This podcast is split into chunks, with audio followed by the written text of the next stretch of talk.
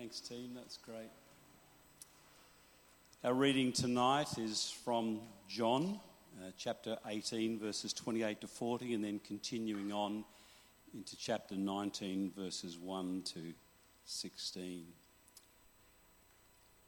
It's titled Jesus Before Pilate. Then the, Jesus, then the Jewish leaders took Jesus from Caiaphas to the palace of the Roman governor.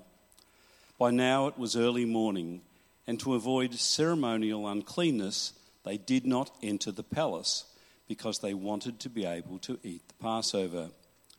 So Pilate came out to them and asked, What charges are you bringing against this man? If he were not a criminal, they replied, we would not have handed him over to you. Pilate said, Take him yourself and judge him by your own law. But we have no right to execute anyone, they objected. This took place to fulfill what Jesus had said about the kind of death he was going to die. Pilate then went back inside the palace, summoned Jesus, and asked him, Are you the king of the Jews? Is that your own idea? Jesus asked.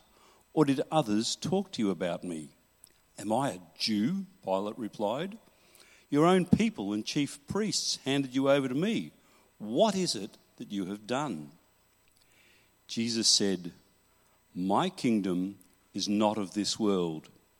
If it were, my servants would fight to prevent my arrest by the Jewish leaders. But now my kingdom is from another place. You are a king then, said Pilate. Jesus answered, You say that I am a king. In fact, the reason I was born and came into the world is to testify to the truth. Everyone on the side of truth listens to me. What is truth? retorted Pilate.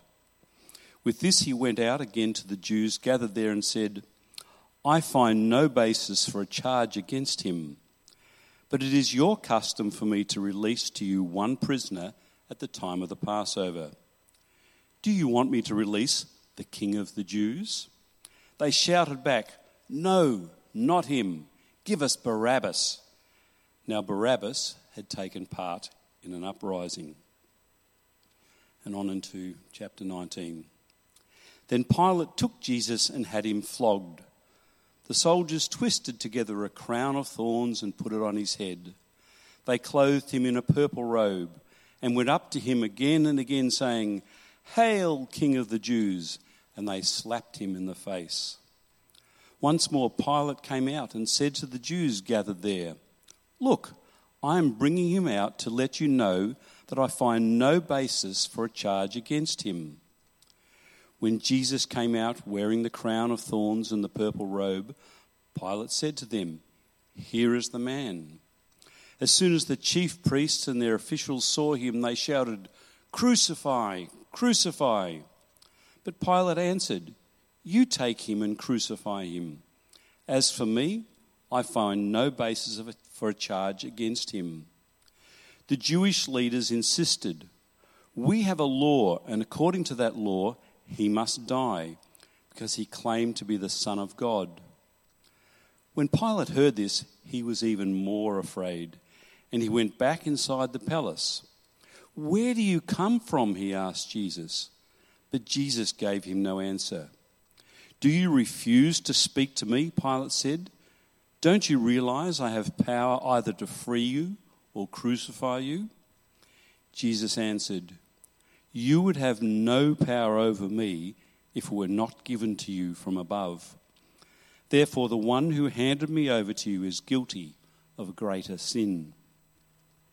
From then on, Pilate tried to set Jesus free, but the Jewish leaders kept shouting, If you let this man go, you are no friend of Caesar. Anyone who claims to be a king opposes Caesar. When Pilate heard this, he brought Jesus out and sat down on the judge's seat at a place known as the stone pavement, which in Aramaic is Gabbatha. It was the day of the preparation of the Passover, and it was about noon. Here is your king, Pilate said to the Jews. But they shouted, Take him away, take him away, crucify him. Shall I crucify your king? Pilate asked. We have no king but Caesar, the chief priest answered. Finally, Pilate handed him over to them to be crucified. Jeff is going to come now and um, just talk us through that. We look forward to that, Jeff. Yes. I'm just going to pray for you now. Father, we just thank you for this reminder of uh, the things that happened to Jesus before his trial and the various elements we see there in the people around him and their attitudes towards him. Lord, we ask that as we just hear your word tonight, that you will speak to us through it, that we will gain new understanding from it. In Jesus' name, amen. Good on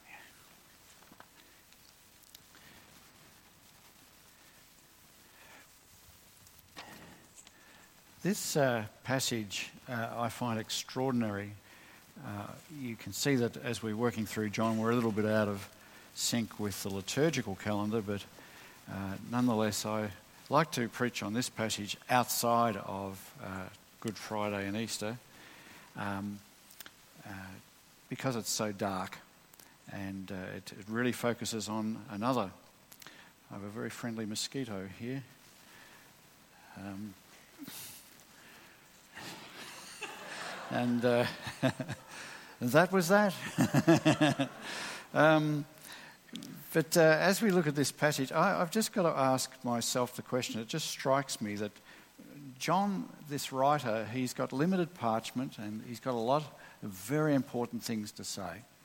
And yet he spends, this was a long reading, and he, we haven't got the end of it. He spends the best part of a chapter really focusing on this rather dark character of Pilate. And I've got to wonder why is he doing that? Uh, and we'll try and wrestle with that question in the back of our mind. But as you look at this passage, you might notice that the structure is, is quite extraordinary. It, it's a movement from two scenes all the time, from moving inside, then outside, then outside, then inside and outside. And, and the, what happens in those two planes is quite distinct. Um, outside is the, the parade, the official story. Inside is the place of deliberation and truth and moral um, reflection. And that's the nature of this story, and John is playing with that. As you would have noticed as it was read, uh, this is a passage that's full of what you'd call epochal statements, that is, sledgehammer statements that rattle on down through history. And even secular people quote these things that fall off the, the lips of either Pilate or Jesus. And so this is a very powerful passage, and there's a lot of forces at work here that uh, we, we've got to unpack to really understand what is happening, and, and we mustn't misunderstand it. The historical background is that Pilate has a reputation. When this incident happens, he's almost halfway through a 10 year stint as procurator of this uh, troublesome outer kingdom of the Roman Empire. And he has a reputation already for being quite a, a rotter. Uh, he, he doesn't mind spending blood. He has no empathy for the people that he rules. In fact, he holds the Jewish leaders in absolute contempt. And uh, that's, uh, that's the nature of this fellow. He's quite a beast. Don't have uh, for a moment have any, uh, any misgivings about that uh, evaluation. This fellow, uh, if he is a leadership style, it would be Machiavellian mixed with uh, unpredictability. Makes him a particularly dangerous cretin. And that's the nature of this fellow. And then what has immediately happened is that the night before, Jesus has been arrested with Roman help and taken to the courtyard of two of the priests, a high priest and his uncle, the former high priest. And they are seeking to convict this guy. They've got to get him to uh, either by evidence by, of other witnesses, and they can't do that. They struggle until Jesus trips the switch by claiming he is the Son of Man, that he will come on the clouds. And they're going to see him again in another context. And that's enough. And they have a blasphemous charge. He has claimed to be the Son of Man, claimed to be the divine man of heaven. And so after that kangaroo court is over, they realize that they want to crucify this, they want to kill this person, but they, they don't have the authority to do that. The Jews did not have the right to capital, carry out capital punishment. Only the Romans can do that. And that's why they, they rush off early the next morning because the Roman court was closed by noon. And they've got to grab the procurator and they've got to get that uh, decision out of him very quickly and efficiently. And so they come to him in verse 28 as it was read to us. Jesus is led from the house of the high priest to the governor's headquarters, and it's early morning. And it's ironic, and irony is a running theme right through this passage. Here's the first ironic, irony they themselves didn't enter the governor's headquarters so that they would not be defiled but could eat the Passover. Well, isn't that lovely? In fact, some of these people were not only going to eat the Passover, they're going to offer the Passover. And you see the problem that if they entered the procurator's uh, um, quarters, it's Gentile territory. If they touch anything, they, they believe in a contamination theory. That's kosher. They, become unclean and they won't be able to be cleansed for another day at least. So they're not going to be able to offer the Passover. And, and so the feast uh, would not cover the Jews with the blood of the Lamb. You see the incredible irony that here is the Lamb of God in front of them, and his blood would cover the nation. But uh, out of propriety, they decide to keep outside, and Pilate has to come out to them. And he sees what would have been an incredible scene. There is at least the 70 of the Sanhedrin, the Senate of God's people. The high quality, the, the best people, the educated, the lawyers, the theologians, the rulers, the people who can trace their lineage right back through history of Jerusalem and Israel and Judea. And these people matter. And so that's an intimidating scene for a procurator to see early in the morning. These people mean business. Pilate comes out and he knows that.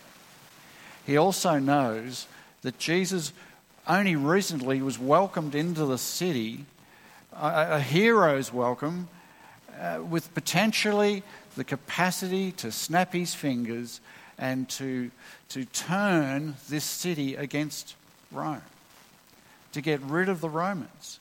He has incredible crowd pulling power. Uh, Pilate, he hears the gossip, he knows the news. He also knows, as I said a couple of weeks ago, that Jerusalem now has swelled potentially and the outskirts to 3 million people, and he has in his garrison 760 soldiers. Do the maths. He has about another 250 cavalry down the road. But he really doesn't want to upset these people, and he doesn't want to upset the people that follow Jesus. And so he's treading delicately. He's very shrewd in this whole interchange. And he comes out to them and he asks, What charges are you bringing against this man? And they simply replied, If he wasn't a criminal, we wouldn't have handed him over to you. You know, basically, they want him to sign a blank check. Hand him, what do you think we're doing here? We've already tried him, we've come to our verdict, but he's guilty of a crime worthy of death. And so we're handing over to you. Pilate says, Him yourselves. Judge him by your own law. See, he, he doesn't want to be accused of killing one who has potentially a following that could erupt in his face. So he says, Do your own dirty business. Take him yourself. And we read that they say, But we haven't got any right to execute anyone. They didn't. So they object. But you see, here's another irony that the very fact that they don't have the authority to carry out capital punishment only fulfills the fact that Jesus has prophesied, as the prophets before him prophesied, that if I be lifted up from the earth, crucified, I'll draw all men to myself. And this was about the kind of death he was going to die. He was not going to die by the traditional Jewish method of stoning. That wouldn't fulfill the prophecy. Isn't it ironic that these people think that they're running the show? Pilate thinks he's in control of the show, but ultimately God will get his way, despite the humans having the freedom to act as agents as they do. So now we shift scenes and we move inside. And Pilate then went back inside the palace and he summoned Jesus. Over here. He says to him, Let's get this done quickly. You are the king of the Jews? That is, are you a rebel king, the one I've been hearing about? You think you're a king? And Jesus knows a little bit about the law. After all, he is the just one. And he says, Is this your own idea, or did others tell you about me? That is, Jesus says, You and I both know that hearsay doesn't constitute evidence. So, have you come to this conclusion, or you're basing it on hearsay? Pilate says, I, am not a Jew. Look, your own people have brought me to you. You must have done something. And he asks Jesus to incriminate himself again outside his remit as a judge. Jesus says, my kingdom, here's the first classic statement My kingdom is not of this world, it's not worldly. Doesn't work like the world works. If it was, my servants would fight to prevent my arrest. So Jesus uses this fact that he's seemingly in Pilate's grip to prove that he's really a different, qualitatively different sort of king and a different sort of kingdom. But my kingdom is from another place. Ah, so he hears the word. Pilate's not really listening, he's just looking for data.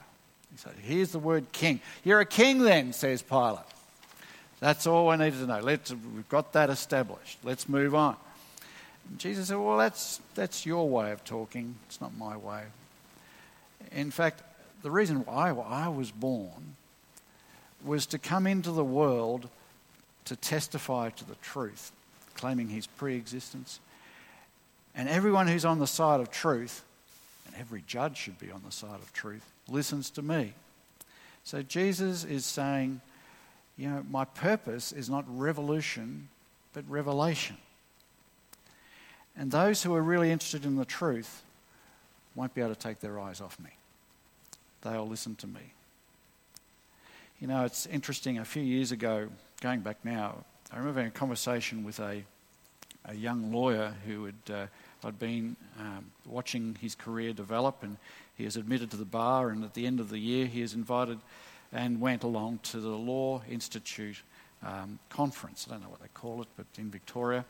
It so happened that a, particularly famous lawyer uh, from a particularly famous law firm and family uh, had just retired and was giving the uh, keynote address I couldn't remember that word this morning, the keynote address.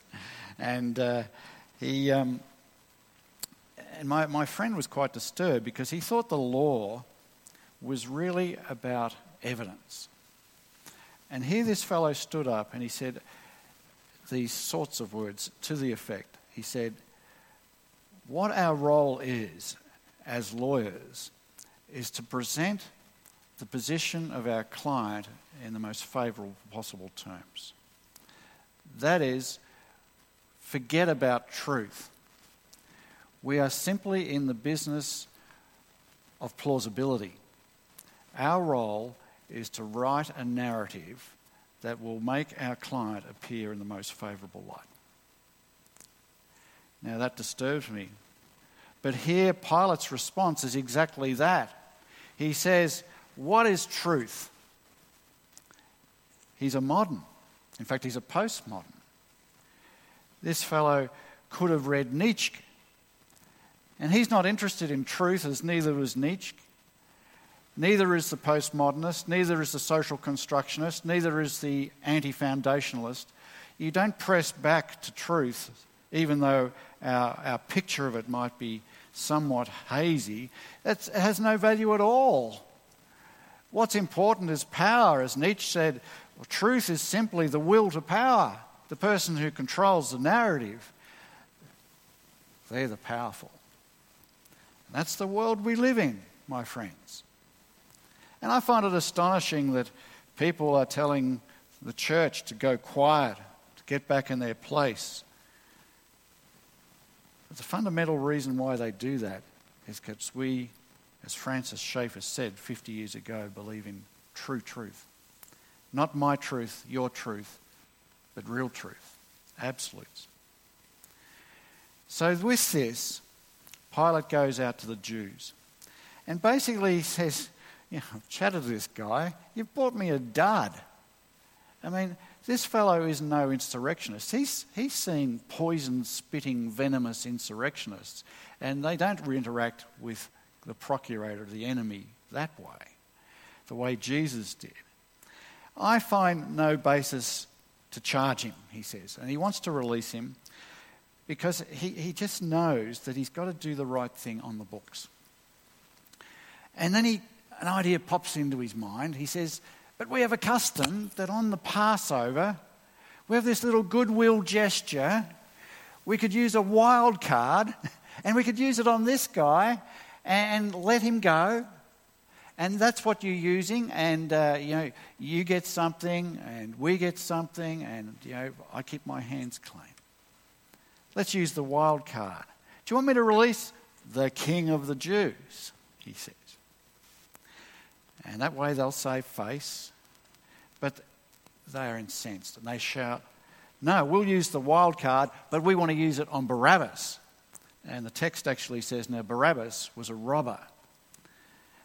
And that is a euphemism for an insurrectionist. He, as the NIV says, has been involved in an uprising, but that's not in the text. It just says Barabbas was a robber. He was a insurrectionist. He probably, on that day, only had 12 hours to live. They cut, cut the heads of, off these people very quickly. And once they were arrested, that was it. And these people shout, We'd rather have an insurrectionist, a zealot, someone who can do something useful, a history maker. We don't want this guy. They detest Jesus. And so then Pilate thinks, hmm, they're not going to use the wild card. Maybe we'll use the 50 50. So he's not going to kill Jesus and trigger a revolution, just in case. He doesn't want to soil his hands. So he takes Jesus and he has a half measure. He meets them halfway. He has Jesus flogged. Now, a flogging, we know, with a Roman whip with little coins and bits of bone in it, frequently was sufficient to kill the victim. They had a rule that you could only have 40 lashes. But then after that, he hands Jesus like a bone thrown into a cage of dogs. And he gives these tense, pent up, testosterone filled Roman soldiers Jesus as sport for who knows how many minutes he was there. And they do a mock coronation. They plunge a crown of thorns into his scalp. So his mascara runs. They clothe him in a purple robe, like a king. And then they come up and they dub him again and again and again till his face is like a pumpkin. You know, it's just like the schoolyard. It's like the schoolyard bullies, and he's been thrown to them, except in this schoolyard, there's no teacher on duty, there's no big brother to come to your rescue and the school bell never rings.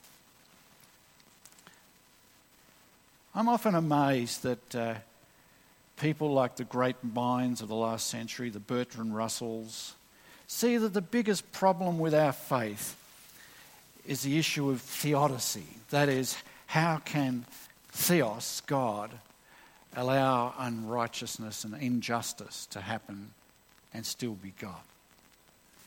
I've never been really troubled by that question, even in my agnostic days. I thought it was a dumb question because I grew up in a Christian family and I read this story.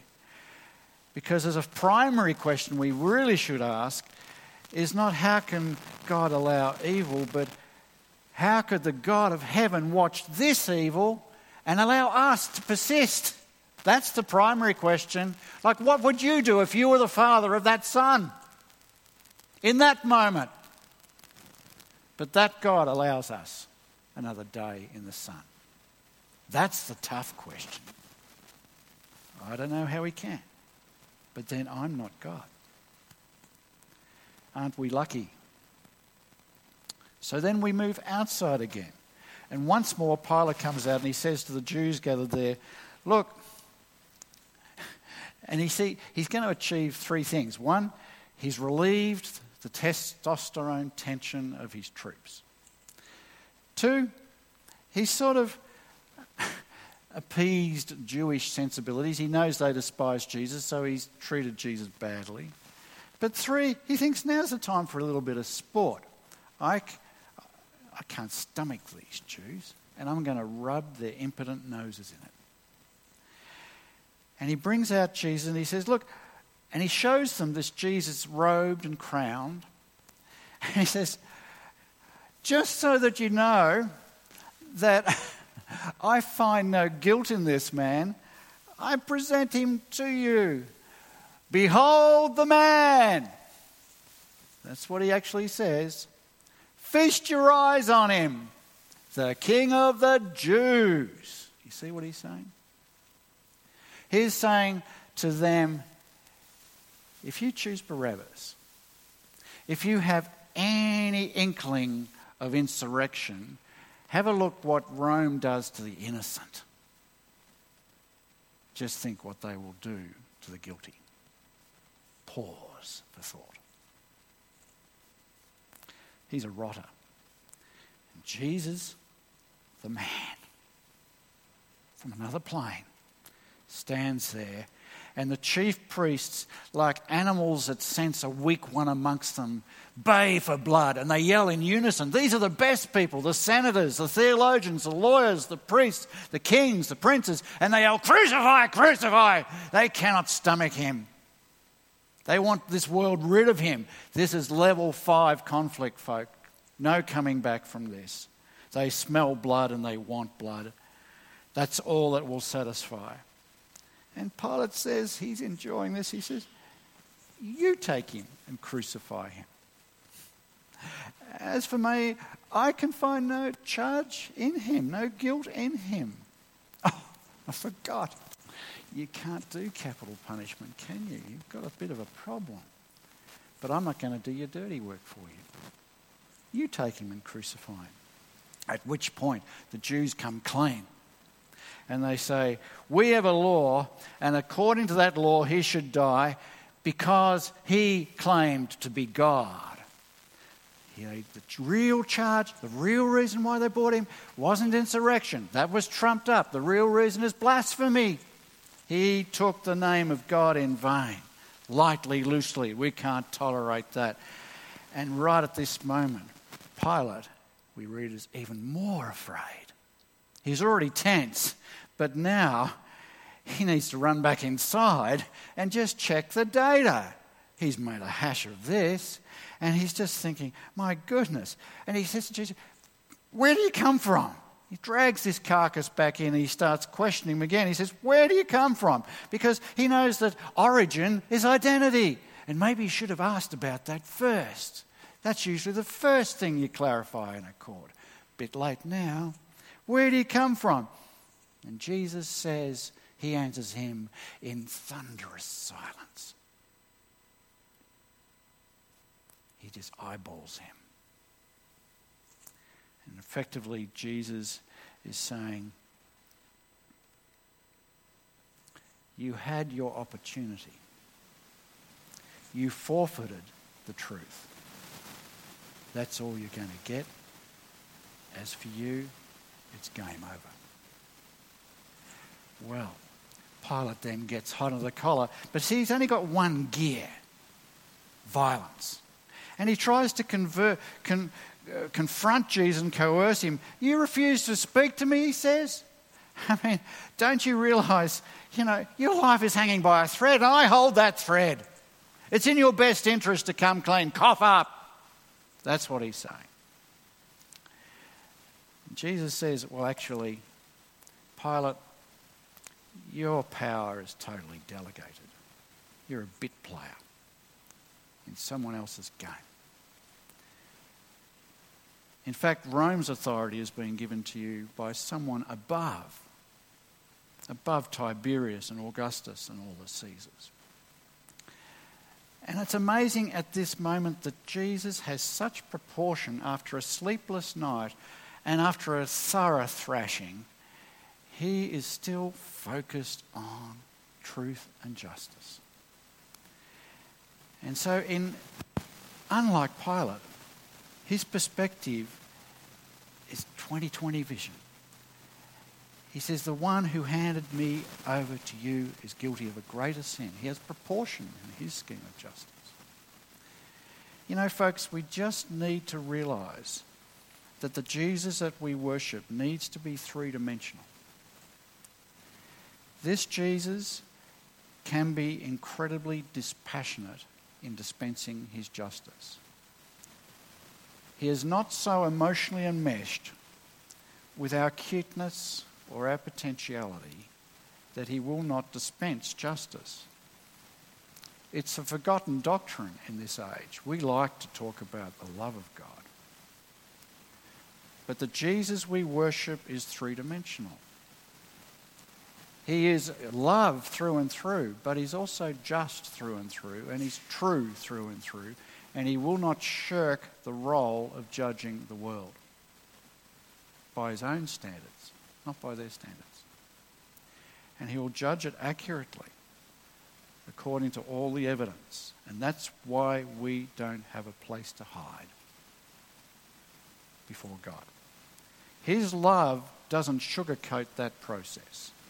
He's not a sugar daddy.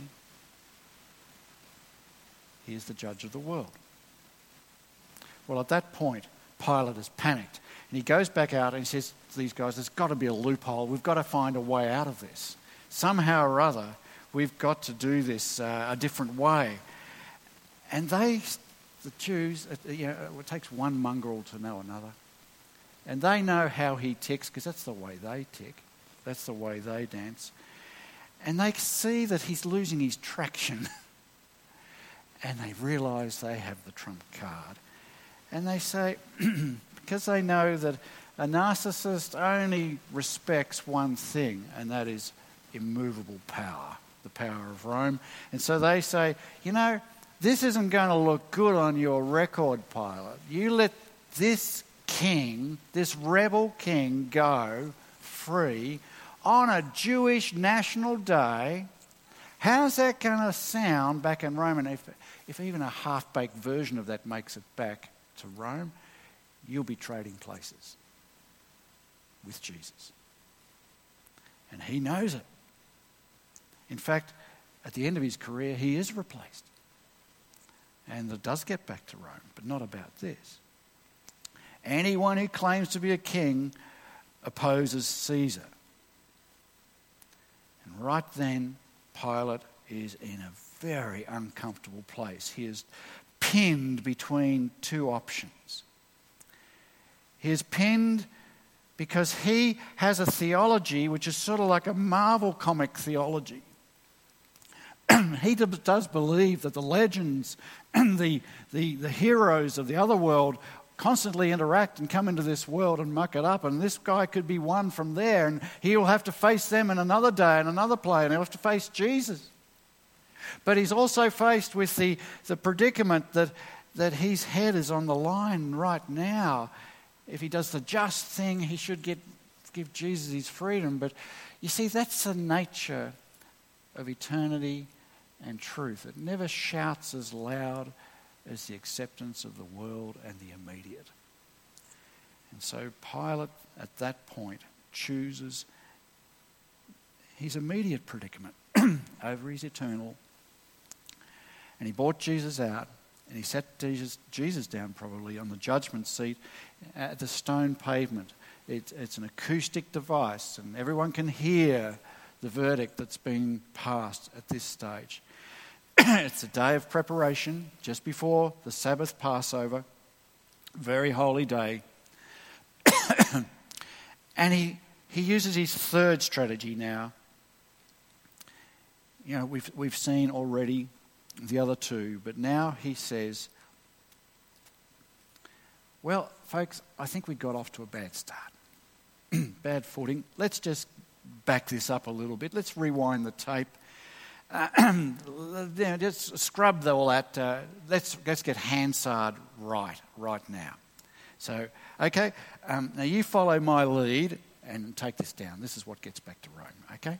And uh, so everyone is on tender hooks, and Pilate runs through it again. Now, why does he do that? It's because he's got a correct Hansard, effectively saying to them, let us together socially construct the truth. He's so postmodern. We'll have not your truth, my truth, and the truth, but we'll have our truth. Won't that be nice? He's a social constructionist. And he says, Here we go again. Here is your king. Okay, so the charge we're going is insurrection, right? Yep, you with me? Here is your king, he says. And they, he says, and now you say, they say, oh, take him away, take him away, uh, crucify him. Good, good. Uh, shall I crucify your king? He asks. And they say, and this goes down the ages. We have no king but Caesar, the best of the Jews the theologians, the lawyers, the princes, the people related to King David, and all the boys say, We have no king but Caesar. But who was their king? It was Yahweh. It was the one they were in covenant with. And right that minute, John just puts it out there as a little phrase. But these people ripped up the covenant of ages the old covenant. And they said it counted for nothing. We'll go it alone, is what they're saying with Caesar. Amazing that they sealed their eternal destiny unless there is a loophole. Right that minute, they are in furious agreement. And that's the nature of it, folks, that human beings, fundamentally, what makes us sinners is that every human being on the planet resists the Holy Spirit. We aren't wonderful, we're evil. We resist the Holy Spirit. We actually detest the reign of God. We'd rather not have Him over us. We'd even choose an oppressor before we choose Jesus as Lord. But when we do that, we know we're doing the wrong thing and we are ripped internally. And the story of Western civilization is that people are simply trying to reconstruct themselves internally by their social connections externally. So we have political correctness. We're all in furious agreement, and it makes us feel a little warmer in the cold night of our lives. So I ask the question why does John focus a whole chapter on Pilate? It's a story of a man who is somewhat like us. Sure, we might not be violent, brutal narcissists, but there's something of Pilate in all of us. You see, this man got caught out unprepared. This man thought he was going to have a nice, quiet weekend. But then the moment came which called for courage to stand for the truth. And he was weighed and found wanting. He wasn't made of that stuff. You know, I think the difference between, say, the university culture today and when I was at uni, uni it used to be just aggression against theological things. Today I don't find that. I find the issue is more a more treacherous thing called ambivalence, not aggression. And often I've had people who have left the faith, people in my own family and uh, in the next generation and the generation beyond, and who basically say, Jeff, you're a Christian. I don't have your capacity for faith. I, I don't know where the evidence lies. My response to that is that you're lying. The issue isn't with the evidence. Behold the man.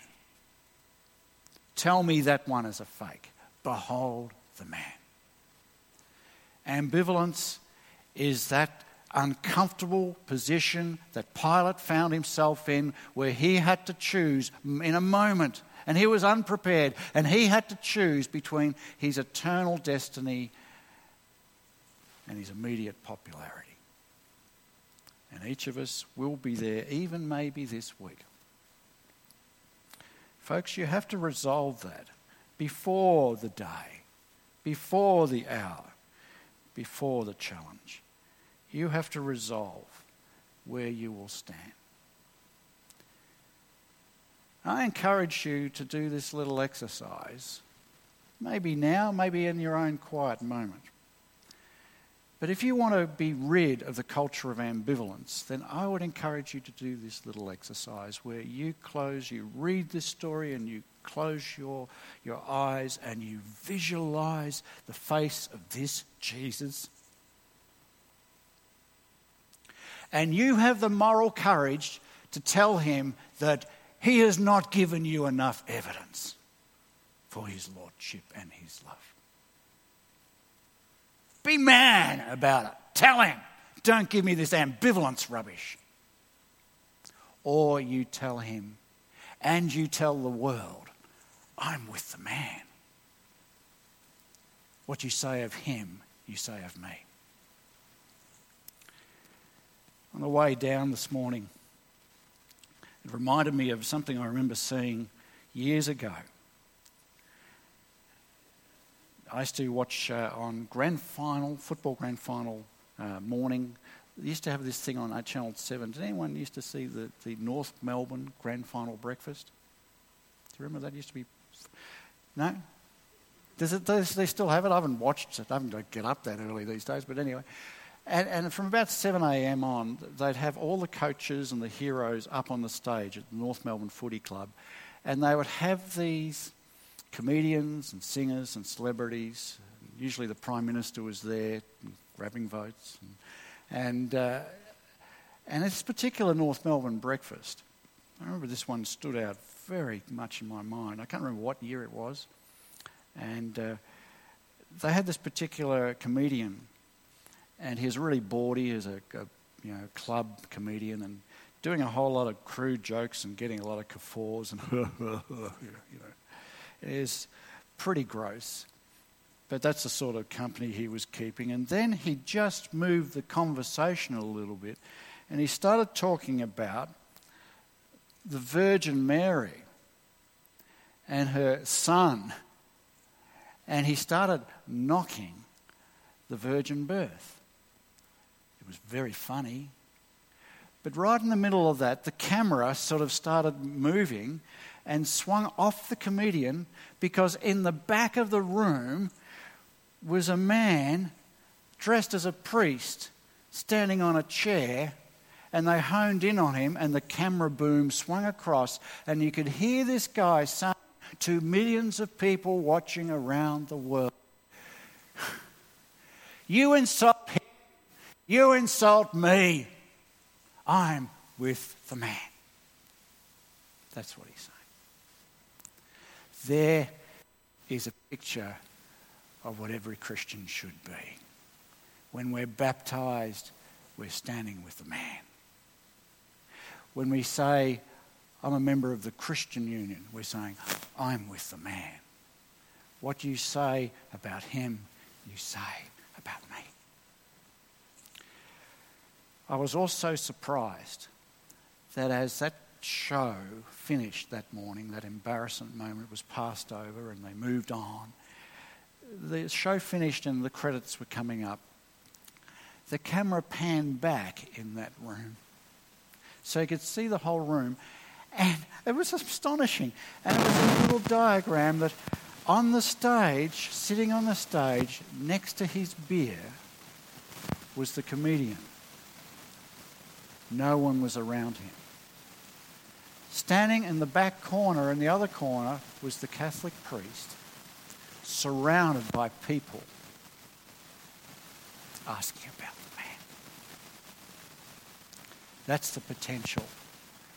We've sung a lot of songs tonight about standing, about being with. But that's the potential of a life that understands that there's a little bit of Pilate within each of us, but we put to death that ambivalence, knowing that ambivalence is no defence in the court of truth. Let's bow our heads in prayer.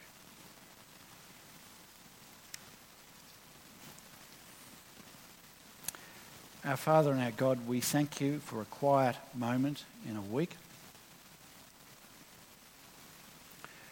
You who sees all thoughts, who sees all hearts, from whom there are no shadows, and your light penetrates every crevice of our consciousness. O God of gods, the Lord of truth, the light himself,